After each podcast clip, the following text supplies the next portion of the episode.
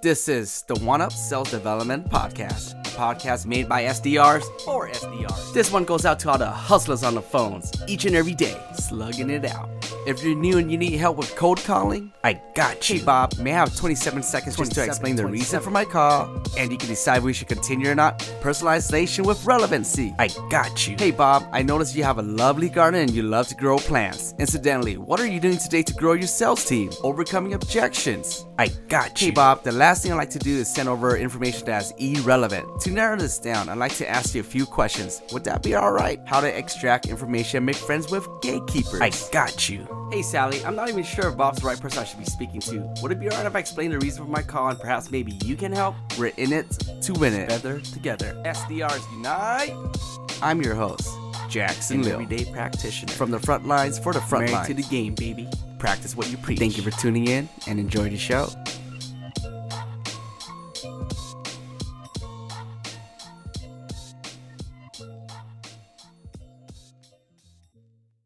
Deck the halls with boughs of holly. Fa la la la la la la la la. Tis the season to be jolly. Ah, shit. What is up, everybody? Welcome back to another edition of the One Up Sales Development Podcast. For our next guest, we got going on for drop number eight of the 12 Days Christmas. It is my boy, Alejandro Campoy, coming straight out of Spain, baby. Hell yeah. So, Alejandro, currently right now, is a sales account executive for Stealth Startup. And what that means is, for those who doesn't know, Stealth Startup is a company that, well, operates in stealth mode, so you don't know who or what company they're really representing. For instance, um, it could be a company called Ghost Kitchens, which is a subset or uh, one of the partners that used to be with Uber that is now operating in a ghost kitchen. Ghost Kitchens, that's one of it. but the great thing I love about my man Alejandro is he started out his experience back in the days talking about five years plus, and he actually started over in the UK. He started as a marketing intern in 2012, and then later down realized that man, I'm I'm doing the sales role. I'm doing the sales job, and we're doing a specific type of outreaches, but we're not really getting compensated. So therefore that's exactly why he made a jump and it's very very very popular and very common a lot of people take that jump and route too as well especially you're marketing. And if you're someone who's in marketing right now that never tried sales you should probably check it out. But the great thing I love about my man Alejandro too as well is uh, he really got his true real experience um, in the tech and SaaS world as a sales exec over at Tiller, worked his way up the ranks, became a sales team manager, inbound SDR team manager, and then worked his way up into stealth mode. So, uh, you know, how I met Alejandro is uh, during my time over at Tenbound, we were interviewing SDR managers and he was open to connecting and he's from across the globe and he made it through to the time zone and I'd like to share the blog with you. It's called top three skills every sdr should develop now.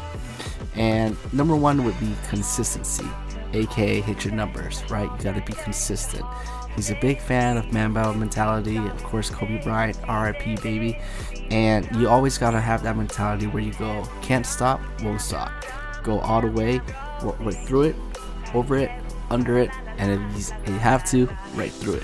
Bam. Just like how my man uh, Larry Long says it.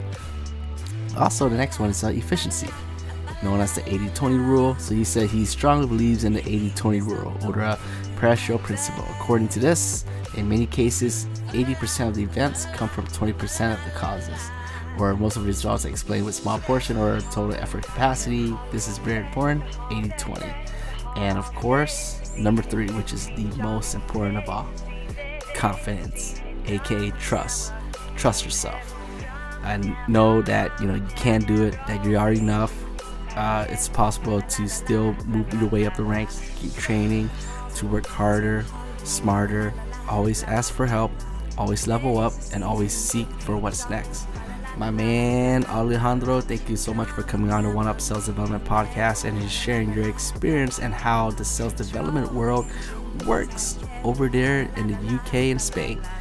Take care and Merry Christmas. Cheers. And of course, this podcast is brought to you by Better Growth, a software consultancy that helps companies reduce churn, increase adoption, and improve revenue generation. So if you're interested in a 30 minute consulting session with their award winning team, head over to www.bettergrowth.com. Yay, yay. Hello, hello, hello, everybody. Welcome back to another edition of the One Up Sales Development Podcast. For my next guest I have for you today is uh, very, very, very, very exciting. He's actually going to be one of the first ever to be interviewed over from his specific area. And I connected with this individual not too long ago, and we actually did a blog post. And from the connection I got with this guy was like, I was like, okay, man, I did not know that this guy is is pretty cool. He's just like us. I can see him as if he was just a friend in the states. And if I was to if I was to meet this individual in the states, I, I, I would be like, okay, I, I, think this guy was probably from like California or something like that. But really, he's not. He's from he's representing from across the globe. The globe. And this guy started out as a marketing intern, worked his way up the ranks, took his way into took a shot into sales, worked his way into tech and SaaS Please give me a warm welcome for the one and only Mr. Alejandro Campoy, inbound SDR team manager over at Tiller, coming straight out of Spain, Barcelona. Man, that's the best intro I've ever heard. Oh shit! What's up, Alejandro? Better than the NBA games, man. Oh man, how you doing, brother? I'm doing well, man. Thank you. How are you? Doing very well, dude. Alejandro, man, I am so happy to have you um, come on, man. This is really exciting for me. You know, this is the Likewise. great power of networking from across the globe. You know, it's currently 10 a.m. right now where I'm at, and it's about 7 p.m. where you're at, but you're off hours. We're yeah. willing to do it because you know you have the love and uh, vision for this too as well. So, welcome to the show, brother. Thank you so much. Thank you so much. I hopefully can like uh, share my my personal experience with like a leading an SDR team, and and let's talk about some sales, right? Yep, yep, you bet. So, hey, all right, Alejandro. So, without further ado, why don't we go ahead and just uh, give us a brief background for our listeners about um, who you are and what do you currently do over at Tiller in Spain? Yes, yes, of course. So, to give you a, a, like a little bit of context, I I graduated in, in business administration in in my city in Valencia in 2016 and back then i was super super uh, marketing focused right? I wanted to do marketing marketing marketing branding. That that was my, my passion. So i moved uh, to barcelona to to do a uh, to course a master in marketing. And right after i uh, i found this super interesting company on linkedin that was like the, the hiring numbers the hiring numbers were were were out of the out of the um, out of the ceiling, right? Like they, they hired like they tripled the stuff in like less than a year. So I was super interested. I was like, what, what's this company about? Uh, that was Tiller. Um, it was a POS solution for restaurants, right? That's what we are. Um, but the position that they were offering was in sales. I, I never, I never, I never knew much about sales uh, back then. Uh, they didn't teach much sales in, in high school or in college uh, we didn't we didn't learn any sales at, the, at my masters during my masters. Uh, that's probably one thing that needs to get fixed. Uh, so yeah, I, I, I said, well, why not? Like maybe to be a, a, good marketing professional, I need to be in the front lines, uh, just as you guys. So why not learn the customer journey from the bottom and and work my way up, work my way up, right?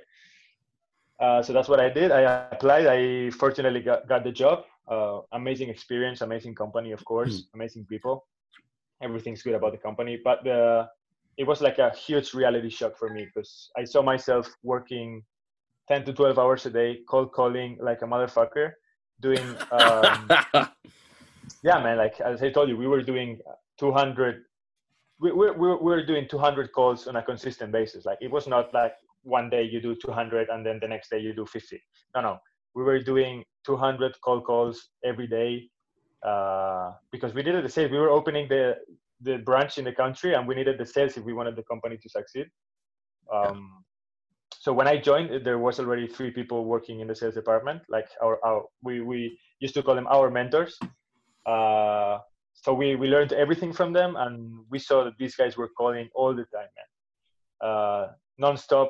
We wanted to take breaks. They didn't they didn't let us take breaks because they knew that if we took breaks, then the company would not would not succeed. Because at the beginning, when you when you launch a new project, everything you need is distribution and sales, right?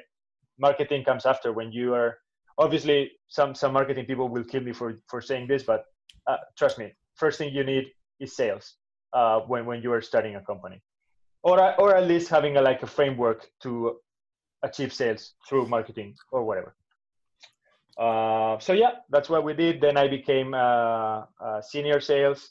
Then I became uh, team manager, and then I moved uh, into the SDR. We call it like acquisition department, right? Where where I led a team of of SDRs and inbound SDRs.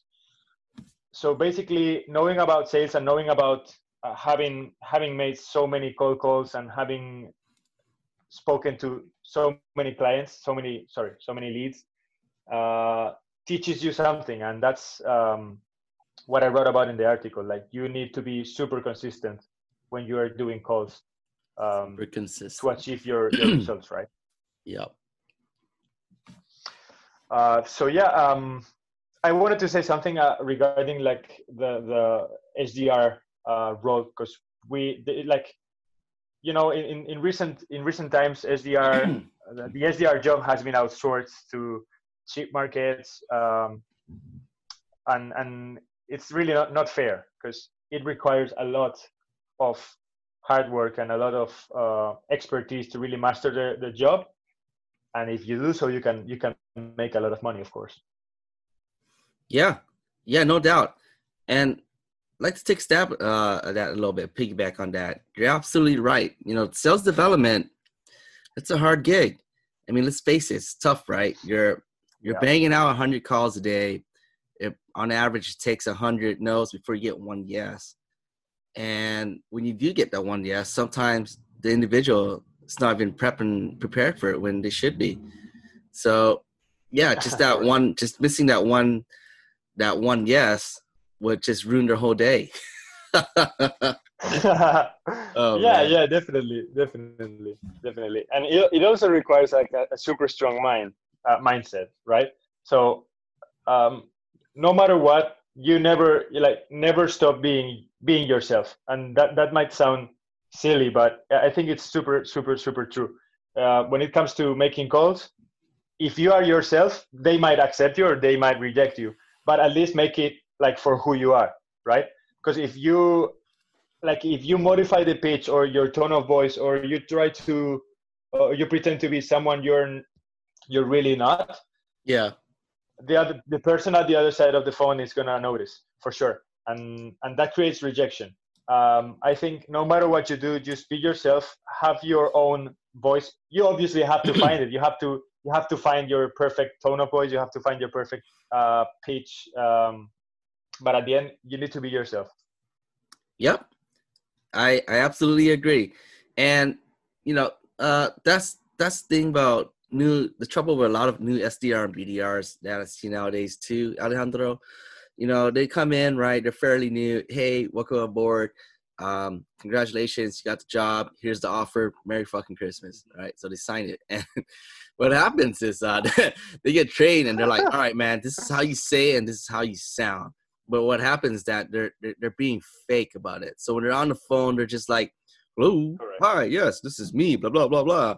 But they're Correct. not really truly being themselves. And the way you actually overcome and uh, make it happen is they're supposed to learn and train under them, and then they throw their own twist into the pot. Um, just like just like a witch when a witch is stirring a pot, the SDR manager, the SDR manager would throw potion one into the pot, which is them how they should be talking and how they should be sounding, and they should too should be throwing their own potion there, which is potion number two, and stirring the pot to combine it, so then that way they get the full mixture.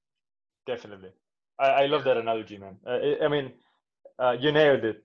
What's important is is to understand why uh, newcomers or, or, or new SDRs are trying to like pretend to have like a tone of voice that that's not really theirs or why they are trying to say these words these fancy you know these fancy words that we usually use in our different languages to to to pretend that we are more intelligent or whatever. Th- does it also happen to you guys?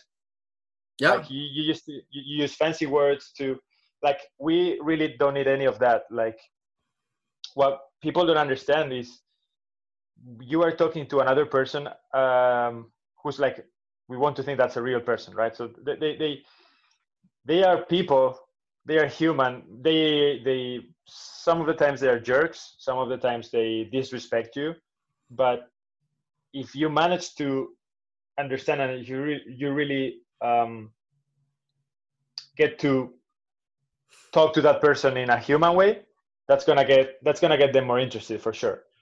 Uh, but what what leads like, like the question should be what leads us to fake our tone of voice or try to you know use fancy words and, and pretend to to be someone we're not. I think it's because we we don't know the pitch correctly. And let me elaborate on that. Like there's usually when you join a company and this also happened to me there's already a pitch a sales call pitch that's already working uh, at a decent level for someone in that company and that you should adopt and use in your benefit that, that that's not to say that you should not uh, as you said like put your own like sauce in the mix and and try to make things a little different but if you try to create something new from scratch and you are new and there's something there's there, there's something that's already working for a number of people in the company you're Yeah. probably going to crash um, so my, my my advice would be adopt whatever pitch is uh, is live now at the company is being used. And give your suggestions. Try memorize it like perfectly. Know every word of it and you will find something that could be tweaked or could be like modified to work better. Nice. but that's gonna you, you, you will know that after a few like a, a, a few thousand calls. So the sample is just not big enough when you're starting. And I, but we, we could say this to the customer um, if we switch uh, this word for that one that, that would be more effective. The reality is that you don't know that yet right? Yeah. you need you need you need calls. You need many calls. And if that there's a pattern that repeats itself that and and and then you find yourself in a position where you can give useful advice to whoever is using that pitch at the moment then you're in a good position to to adjust some things right? But so like to put it uh, briefly for someone for a new sdr who's willing to make an impact and who's uh, really um, eager to to to to make a difference just put in the calls man. Use whatever pitch they give you and put in the numbers. If you hit your numbers you're to be fine because they are to notice the company is going to notice that you are interested that you are have the like you know the mentality to to to move forward. And then they're to take your advice more seriously when it comes to uh, suggesting uh, suggesting changes to the pitch um, Yep. Yep. Definitely is. There it is. And you hit the nail on the head with that. I love that. You're you know, you're absolutely right. Just changing the words and just gotta be yourself and make make the calls, man. Like that's the thing about it nowadays too. SDR and BDRs newly come in. Hey man, I'm 22, 23. Um, you know, they don't even know what a cold call is. And some of them never even received a cold call. So they're like, what the fuck's a code Yeah. call? and then they get phone frightened, they get scared, and they're like, uh, I don't know, uh, and they get caught sometimes when they're in a conversation and the decision maker picks up, and you know the, the decision maker would tell them one specific thing, but they can't fully process it in their head because they're so studying to the script, and then they Totally. reply with what the script is, but it has no relevancy, and the the DM's just sitting there and going, and I'll quote unquote for this because they, I'm sure they experience it. And they would say, "You're not listening. I just said that." How many times has the SDR Definitely. and BDR website get that right?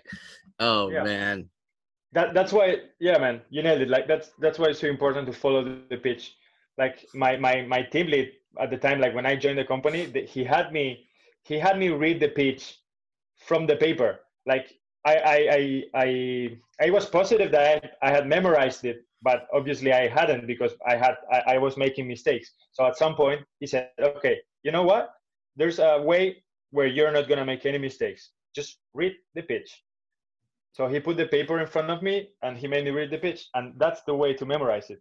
You have to read it over and over and over until you can, you know, say every word from from the heart. yeah By heart. Um, So yeah, yeah, yeah, yeah. Another useful tip would be don't waste energy on on gatekeepers. That's that's useless. That's gonna burn burn you out for sure. And what I mean by this is, if you know for a fact that you're not talking to the right person, save save time on that call. You're probably you're probably gonna need it uh, like later on. So Nice. um, yeah, don't waste don't don't waste time on gatekeepers. They they're usually not gonna help you. Uh, some of them are really nice. Some of them are, are, are jerks, but that's that's probably not the right person you should be spending one minute or two minutes talking to, because then Okay. they're, they're like the, the information is gonna pass on to the decision maker, and it's it's probably biased already. So you should you should like put your energy uh, trying to get the decision maker on the on the phone.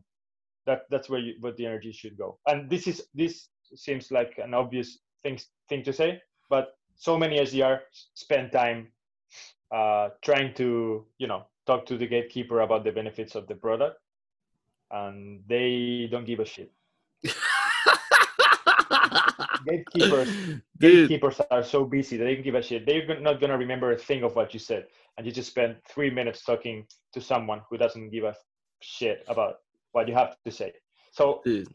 yeah, this lead, leads me to point number three, which is respect your time. Yeah. Oh man, that dude, that that was great, Alejandro. I I love that.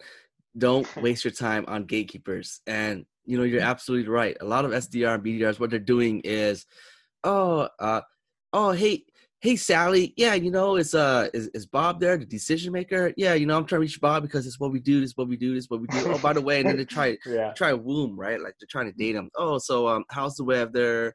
Uh, how's it looking down there? Or oh my Or- god, yeah, or sometimes if uh, what happens too here and, and uh, happens a lot in the states i see where um, you know they're, they're all every time they're so let's say they're reaching out to like an enterprise account uh, with three Okay. different type of personas and there's like a gatekeeper there so every time they reach out to trying to attempt to reach out to all three they're getting to the same gatekeeper.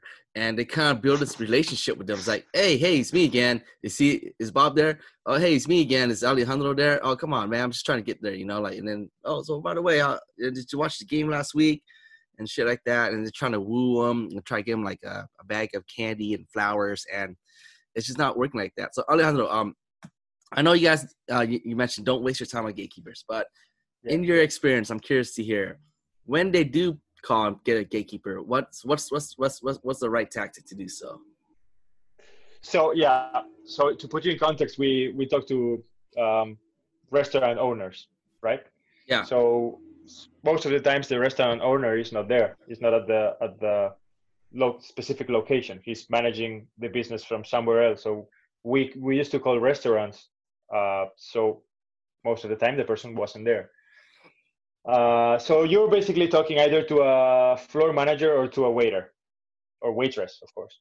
That's a lot easier. In this case in this case the most useful thing to do is directly like they are so busy. They are doing this and that. They're they're they're they are all over the place. And we used to call at times where we knew that the, the like the the decision maker the owner might be there which at some points were the busiest times at the restaurant right? So that's service hours. So when you when you call it and the person is not there and they don't want to put you through only thing we asked for was for the name of the owner. As simple as that because that that information is already so much valuable that was enough for us. So next time you call the restaurant you already know the person's name. So you're calling directly for their name uh, which gives you like incredible chances of getting him through the phone because then if you're if you're asking for juan for example that's not the same of asking for the owner right yeah is the owner there? Why do you care? Is Juan there? Ah, that might seem pretty convincing. oh nice nice and it's more Because like if you're if you're asking directly for their first name, they they usually think uh, that's someone who knows them? And this is super simple. And I, again, this works for our industry in particular, but I, I, I believe it could be applied to to different uh, sectors too. Nice, nice.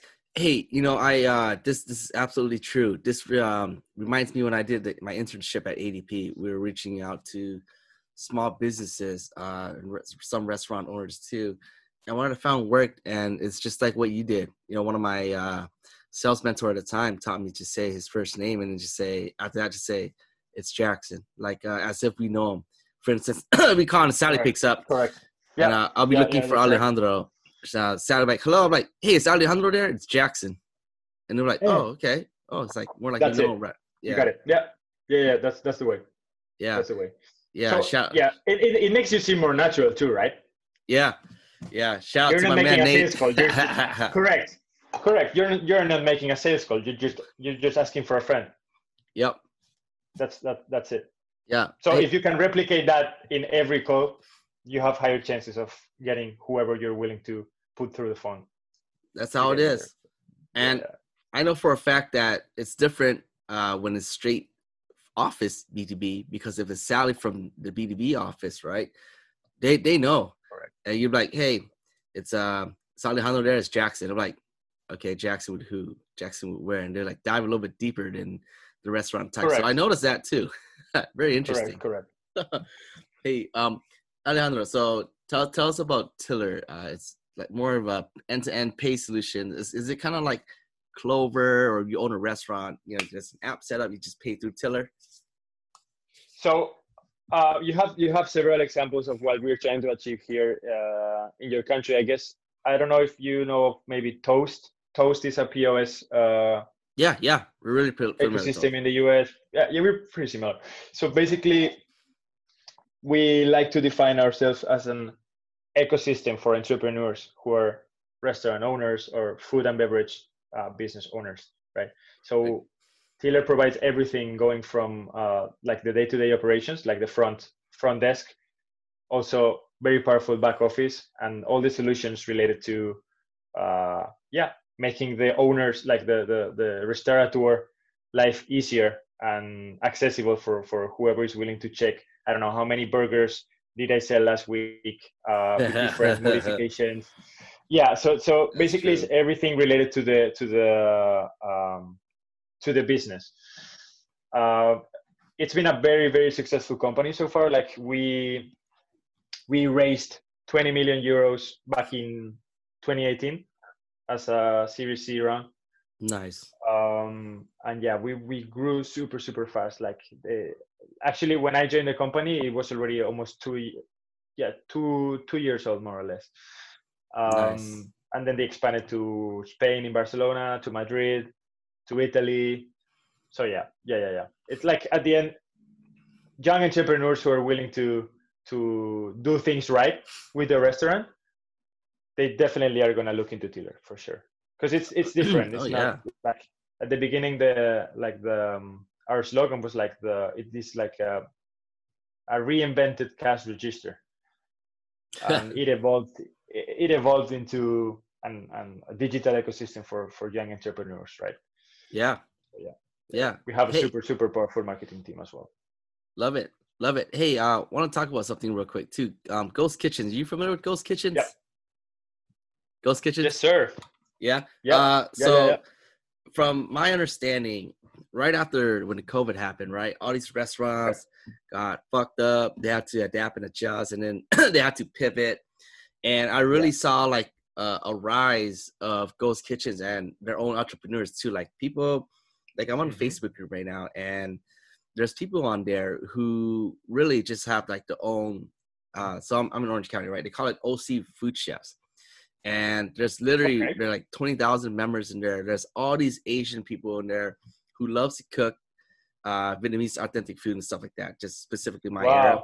And that's specialization because that's what they're good at. And then because they throw it on the menu on there and uh, okay people can pick up for like gift exchanges and then they could like really pick up all these food that they want that's highly pers- uh, specialized in because that's what the people uh, is good at making and I, I really saw that trend and i was like man i think this is going to be the rise of ghost kitchens and perhaps somewhere in the near future they'll probably start using something like toast or tiller uh, just to run the transaction because the like I, I noticed one guy that's taking off. Like his orders, he's just doing it manually, Excel manual and shit like that. It's manual processing, but guy, like, Yeah. how can you? So wait, sorry, Jackson. They how does it work? So in the dark Yeah. kitchen, like people people like like they have like a consensus of what they want to eat, and then they order it. Oh, Like, no, I mean, in your what, the group you, you just talked about. Yeah, yeah. So uh, what I'm talking about right now is totally separate from Ghost Kitchen, but what they're really doing is the Ghost uh, the Ghost Kitchen business model. Is what is what I'm talking about. Okay. Yeah, they're they're at home, they're cooking stuff by and they're offering it to the group, and it's taken off. And it, I I'm actually a big um I'm actually a big uh, customer from there too. I I order a lot from there, so it's good, man. It's a good deal, dude. Like ten bucks, so you spend for uh, like in a restaurant, you get there's like uh, like high, super high quality, and I was like, wow, pretty express. Uh, the reason I brought it up is because uh, you know, uh, just tying it down to Tiller, I, I could really see how you guys would solve their pain points because a lot of them right now is having like, how do I track my orders? How do I just pull up how on Sundays how many did I make? How many did I sell? And then to truly track your ingredient and find out what your net net profit is and not your net cost. Yeah, exactly. So ideally, like the, the, the purpose of Tiller is to have like an end-to-end solution, like when like since you get the fresh tomatoes out of the store to when that food is being delivered um, and enjoyed by the customer, right? Yeah. So I definitely see like it's a fact, at least in Europe, the delivery, the food delivery market is growing at and brace yourself at 100% per year. So that's that's uh, 25% Yeah. per quarter nice. and COVID is gonna COVID is gonna boost that up for sure. Um, so we really like I don't know where the where the like the industry as a whole is going, but definitely it's going towards delivery, and uh, the food business is huge now. Yep. Yep. No sure. doubt. No doubt. Hey, I don't know. So I, I want to go ahead and um, take a few steps back with you real quick. Really want to get Yeah. to know you on a personal level. So did you grow up in Spain and Barcelona? No, I grew up in Valencia. Uh, Oh, okay. That's that's the east coast of Spain, like south from Barcelona, like uh, 250, 300 kilometers down from Barcelona. Uh, so I grew up here, um, and that's where I'm moving now again. Uh, I've been three weeks here since the COVID crisis hit, and I love it because I'm with my family and friends. Uh, but uh, you know that, that's what they say like i don't know how it goes in the us but here in spain if you want to find like a first uh, good like a, you, you know your, your first full-time job is usually is usually going to be in either barcelona or, or madrid oh, really? because that's where the big companies or the trendy companies are Yeah. that, that, that's where the market the job market is Okay. uh, yeah and, Okay. and if you're as lucky as me yeah. Oh, looks like we had a little. um, Looks like we Yeah, had a little lag um, spike there. No worries. no worries. Happens all the time. What What did you say? How is again? it going for you guys? Like, yeah, sorry. Oh, can, can you repeat that? What you said again? Sorry, we had a little lag spike. It just cut off. Uh, yeah, how, how is it going for you guys with the COVID thing? Um, with regards to to remote jobs and and companies letting you guys work from home, is that a thing, or or they want you to go in person? Oh man, glad yeah. So majority of people was in office from my understanding, especially the SDR and BDR world. And now everyone fully shifting to remote. Everyone's adapting, adjusting, and from what I'm currently seeing, some companies gonna stick to it and keep it as an offer, and some of it is actually gonna bring it back in office because uh, the traditional way they believe in that in-person training, um, which is totally cool and fine you know uh, the, the team is meant to be there and when you're when you're in a present state with your fellow mates you know you're you're, you're more Yeah. in times to, to just uh, make it harder and just throw it out there unless you're like a specific because it takes someone to be truly motivated and stay motivated if you're gonna be in remote which has ups and downs. Oh yeah, like definitely, definitely, definitely, definitely. like uh i'm gonna be honest with you uh when it comes to that it really depends on an individual um so like if you're if you're single and you're very outgoing and you're a social animal you know you would probably prefer more times than not in in Yeah. person because you're like, hey, hang out with my coworkers, and you know sometimes study shows some people, uh, their best friends are their coworkers. So that that being said, we're social animals, and some would prefer to remote. It's like, hey, you know what? I got shit to do. I got kids and stuff like that, and I'd rather use Yeah. this time than just staying in traffic. But it all has its trade-offs. Yeah. We're doing. I would Yeah, say yeah, we're doing yeah, okay. Yeah. Thanks for asking. I mean, I, I uh, yeah, I I mean, I mean, I, I agree with you on that. Like, some people definitely need to be around other people to be productive. yeah. Um, and especially looking at the SDR job, right? You need you need someone next to you who can like pump you up and then and, and like motivate you, and then maybe you can get also into a friendly competition, see who books more appointments or whatever metric you're using. yeah. um, but that's a challenge for sure for for for positions like SDR or I don't know customer care, where it, it really depends on who you have sitting next to you, who's really make your day.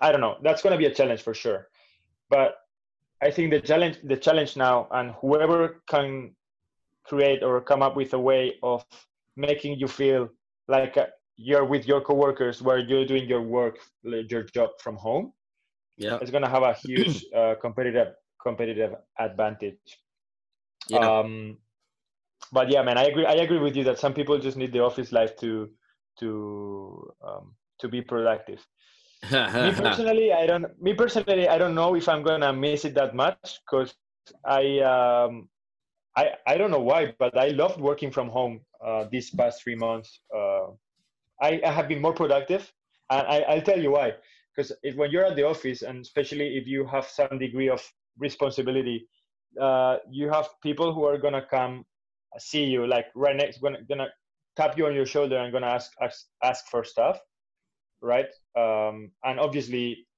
you should help uh, in that case. So you stop whatever you're doing and then you uh, put all your attention into what, what whatever that person needs at that moment.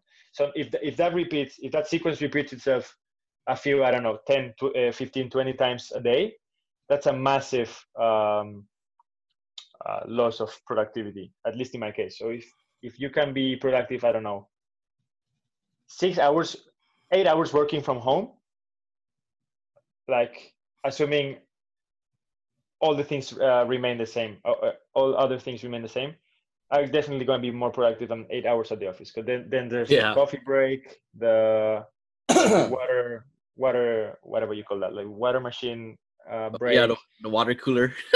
the water cooler everyone's everyone's Then, sitting uh, there chilling. yeah yeah yeah Oh, in an ideal times. world i would i would i would uh, combine the two things right so maybe you can allocate one or two days to work from home so you can focus on like i don't know individual tasks and be more productive and then you all obviously should balance that like social life and go uh, in office i don't know three two three days Yeah, that, that, that would be my ideal scenario uh, if i had to combine both things Yep.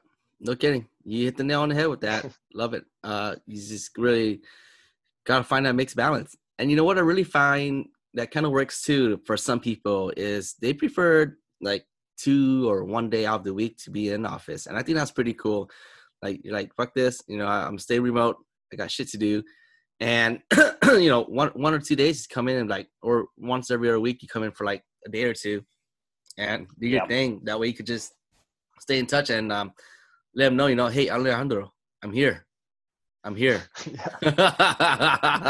hey Alejandro, so I, I, I, want, I want to dive a little bit deep in this, man. So Yeah. yeah, um, you, you grew up in Spain. I I never been to Spain before, but it's definitely one of my checks places. So what's it like growing up Yeah, in man, you should come Valencia? Yeah, what what what is the, what's the vibe that look like? Is it more um you know where people like to play soccer and cycle because I I just got into cycling too by the way and I noticed that they do- they do cycling races there. So is what what's Nice. the vibe there, man? Like what does that look like and where you're at? so yeah, in, in Spain we are massive uh, football fans. Uh, what we call football like what you guys call soccer, but it's Oh. it's, uh, it's football for us. it's, it's football. Football. Uh, yeah, like football. You can Okay. like like uh, I don't know can I like. I, I'm I'm not a, a big American football fan, but like I don't know. Uh, Peyton Manning is a foot, American football uh, Oh, player, right? Yeah. So that's that's what we call football. Gotcha. Oh, but you guys call it soccer. okay. Okay. Gotcha. Uh, Gotcha. Foosball for Yeah, soccer. we have the Mediterranean life here, man. Uh, uh, especially in the in the East Coast, I- I- weather is weather is great.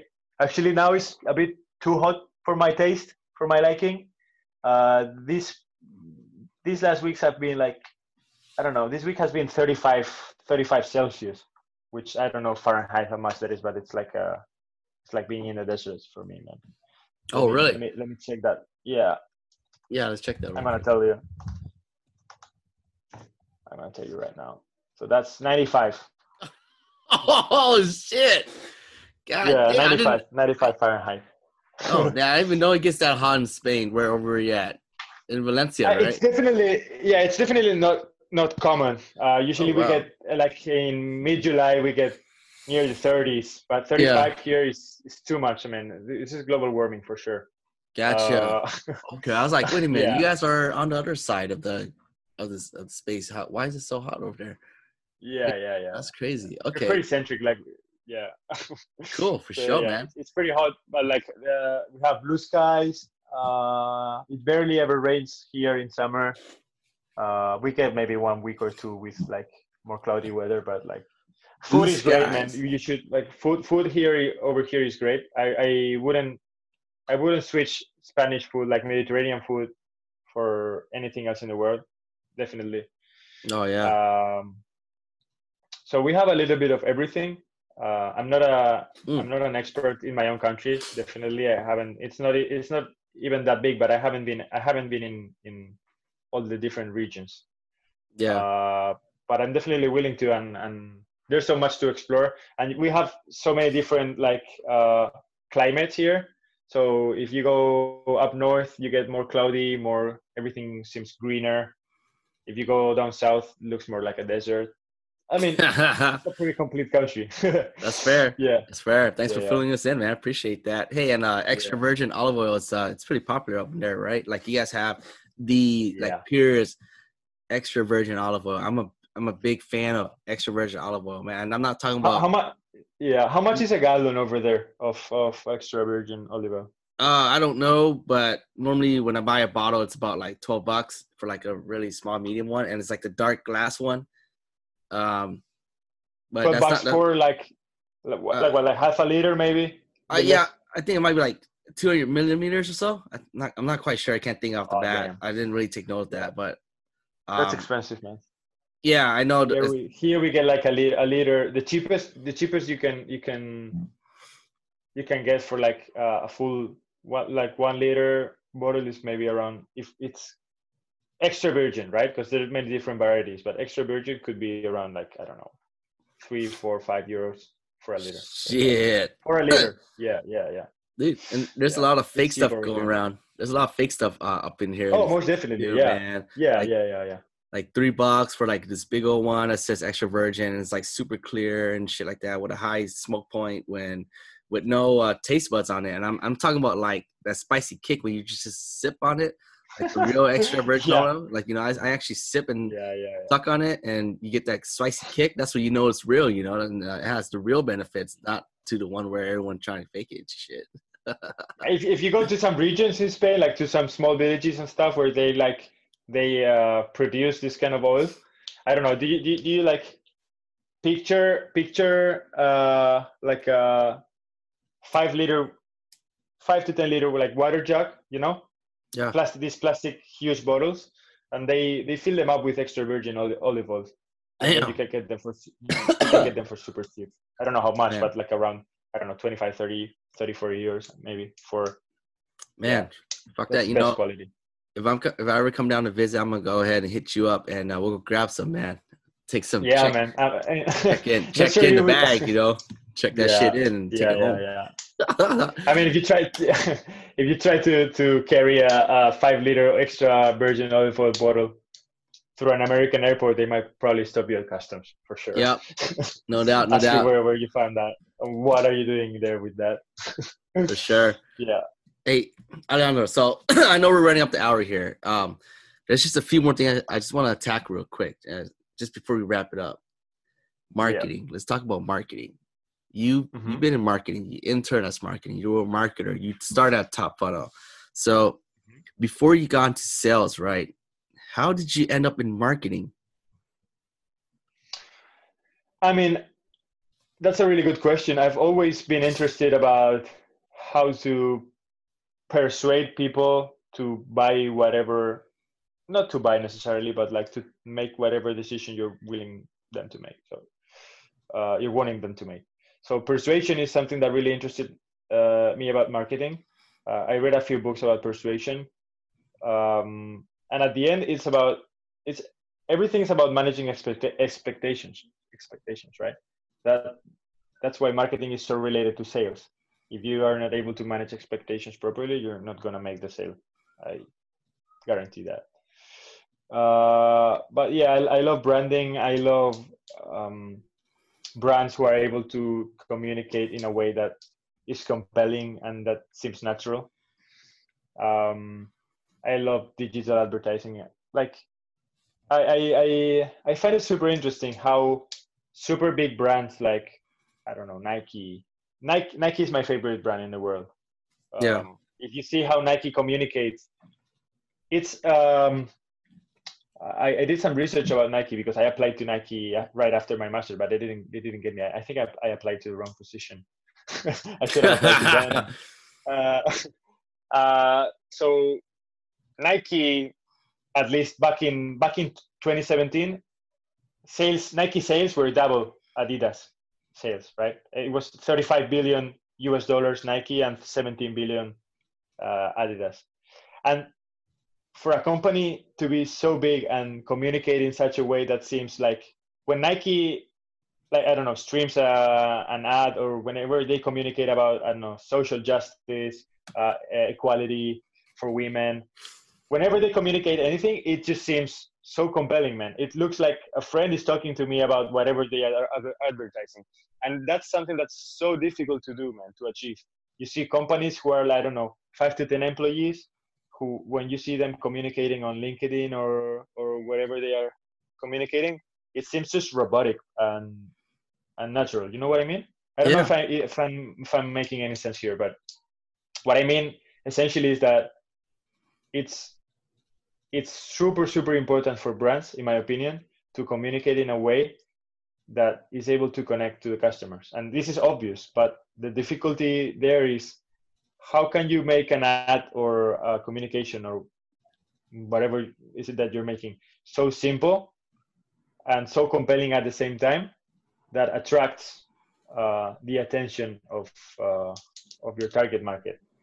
And i think that's the number one challenge right now. It's like eh, we are being bombarded from everywhere from brands going from nike uh, me personally i'm super interested in fashion. So i get many many ads uh, paid ads on instagram facebook about these like new coming brands that are creating an impact. Um, you see i don't know. I, I, I, me personally i'm always switching from my phone. I'm watching youtube videos. I'm, I'm watching I'm, I'm watching youtubers play video games. I, watch all this kind of content and at the same time you're being bombarded with more content. Uh, the person playing the video game i don't know is advertising has a partnership with a, a controller uh, company who are giving you 5% discount if, if, if you buy their controller. Um, I don't know. If you do any sport, they are trying to sell you uh, CrossFit shoes, uh, shorts. I don't know. You are into cycling, so you might get a lot of ads with different sets of tires. Uh, I don't know, gloves, helmets. Everything is just so annoying, man. At the end, like sometimes I just need to put my phone down and say, okay, why the fact did I just watch I don't know, five ads in a row. Well, I'm not even interested. So for a company to re- remain uh, relevant so many years and doing things so well, man, it's just huge. Um, super, super interesting, and that's that's what really motivates me about brands. Um, Nice. obviously, Nice. obviously you, don't, you don't need to be you don't you don't need to be right 100% of the time these brands especially like nike has gone through some controversy some scandals i don't know um, obviously brands are not perfect but precisely them um, showcasing and communicating that they are imperfect that makes them look more like humans right So Yeah. yeah, man. Yeah. Dude, I, I love that. You uh spat out some really good stuff right there about marketing, Alejandro. You know, I like just just before before you before you before you started interning, were you Mhm. did you have a side gig or something like that? Were you branding for some were you, did you start like a t-shirt company? Were you helping out a buddy? What did that look like? Were you working on like a retail job? What what did that look like before this happened? So I'm actually running my side hustle now. Back then, I was so focused on on nothing really. I was focused on doing nothing uh, before I uh, started. Like my my my uh, my get shit done period started when I when I finished university and really started um, studying for my masters. Because back then, when I was at uni, uh, some some friends and I decided to to create a clothing brand, um, and it was a huge and a great experiment. But it didn't it didn't turn out well. Like we didn't sell uh, very much. But then, man, I, I still love fashion, and I have a side hustle. I uh, created a different clothing brand, by the way, for your followers. Follow Yeah. on Instagram at uh, unlimited underscore underscore dreamers. That's my brand. You're gonna have a look. Tell us about that, man. Um, Unlimited so that- underscore underscore dreamers. unlimited underscore underscore dreamers. Yes. Okay. So it's it's based here. I, I always um, and also, for example, the fashion world is super crowded with with content and with advertising. So that that's gonna be there's just a huge huge uh, competitive landscape in Spain for fashion brands. Like it seems like every day new fashion brand has come out, and you need to compete with that brand as well for the your your your uh, prospects' attention. Yeah. Uh, so yeah, man. I, I- I mean, I, I think it's extremely important, and, and I think it's super good that you brought it up to have side hustles, because then you can apply everything you've learned either at your job or like in the real world. All the knowledge that you you acquire, then you can apply it to your side hustle, right? Yeah. Probably the fact that you spend so much time on the phone with customers is is making you a super super good podcaster. Um, because you know how to talk to people and you know how to interact with people so i think this is the, the different interactions between between the things that you do on your on your daily uh, basis on the daily routine is what really uh, makes you a good professional Yeah. and a good person per se yeah You bet. I love that. Thanks for sharing, man. Un- unlimited underscore underscore dreamers. I'm actually looking at it right now. Got some cool models up in man. there, dressing all hipsters. Uh, look pretty cool, Yeah. man. I love that. Hey, so just uh, just to, before we wrap this up, so Yeah. Alejandro, you've been in marketing side. You're still on the marketing side right now. You are on the marketing side right now because of your side hustle while doing your sales job. So, from Mhm. your point of view and your eyes, what's the perfect combination when it comes to outbound sales development and marketing? uh, like could you elaborate a little bit more on that like you mean um, you mean with regards to your side hustle or at your job Uh, in general, and what I mean by that is because in sales development, there's always uh, there's always trouble with the marketing department versus the sales development department. What happens is there's no alignment. Marketing would throw out and cast a campaign. They throw shit over the fence and say, "Go get it." And the SDRs would be like, "Dude, this is like not the right messaging. this is not what's supposed to look like." Um, you know, there, there's there's not much Yeah. alignment there. And I'm not saying all Yeah. companies. Like, there's some companies like that, but definitely you're, you having experience doing marketing right now what would you say are a few ways that they can come together and really you know do an a true alignment where they can throw a specific campaign out there that will be perfectly aligned with the SDR. So the SDR, when they reach out, it could be like, "Hey, reaching out to you because of this and X, Y, Z, bang, bang, bang, bang." Round be like, "Hey, I'm with the company," and they're they're in the mm-hmm. feel good business. They're trying to make you the customer feel good because successful marketing in terms of like Nike and Adidas is to make you feel good. yeah But I know what you that's a challenge in B2B. And I was wondering from your perspective, you have any type of uh, input since you're doing marketing yourself. So you understand you're, you're, you're doing part of the work and it's totally different, but in the same space. Definitely i think the bigger the bigger the size of the company the bigger the employee count uh, the higher the employee count, the more difficult to achieve uh, this thing is. But for example, at Tiller, the marketing department and the and the inbound department, the, the SDR acquisition department, we sat together at the office. So that's a really good way and, and useful way to uh, have a healthy feedback loop. Nice. So whenever the marketing guys hear something from the pitch or I don't know from anyone who doesn't who doesn't seem quite right, they they they they they call them out, right? And and we do the same.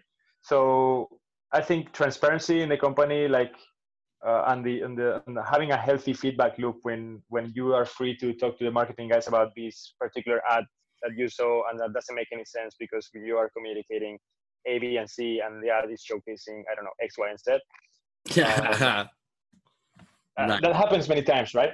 And if you are um, reactive enough and if you are agile enough that you can communicate quickly to the marketing guys and vice versa, uh, you can you can fix it up re- real quick, right? So you can you can modify that or you can change the pitch if what you're saying is wrong because I don't know we implemented a new policy and then we are able to give this kind of discount instead of that one so yeah something that worked really well for us was having the marketing department and the acquisition department sit, sit together at the office. So literally uh, next to each other. And i understand that this is not uh, as easy to do in a bigger company when you have i don't know several several floors um, crowded with people. But the more seamless the interaction between the marketing department and the acquisition or SDR departments uh, can be I, I think the, the the more it's gonna flow. Um, nice. the, the yeah There it is. there it is. If that wasn't the price submission, I don't know what it is, man. There it is. Having sitting together and having that feedback loop, sitting there. Hey Alejandro, you should be saying that. You should be saying this. Hey, why? Oh, this is why. Look, bam. And you know, yeah, you're mean, right. being open, being being open minded, right? So i- if you are like uh, we we we are open minded and we listen to other people's feedback. Um, so that's how we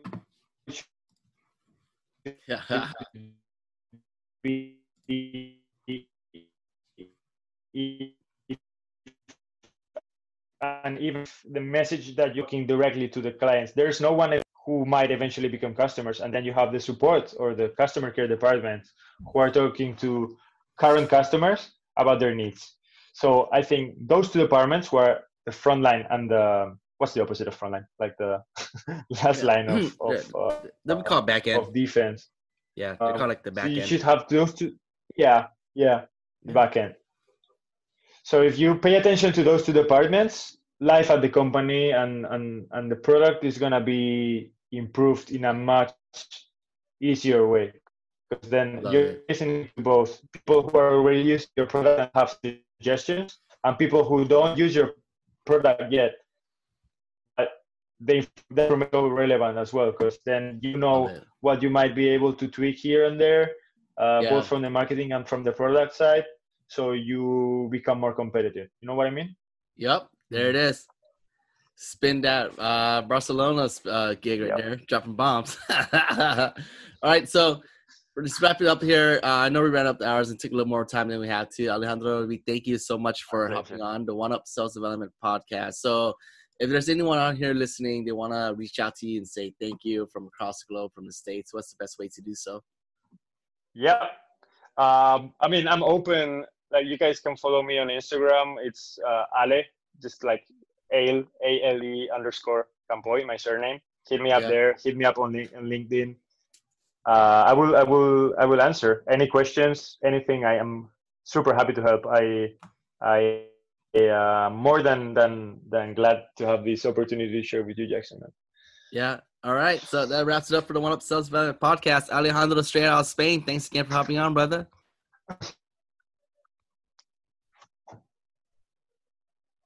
I'm I'm losing you a little bit here. Oh, looks like we got a little lag spike, but uh, Now, there it is. Alejandro, thanks for hopping on, brother. No worries, man. Thanks for having me. Um, this was my first podcast, so I hope I was uh, good enough. Yeah. Um, so yeah, man.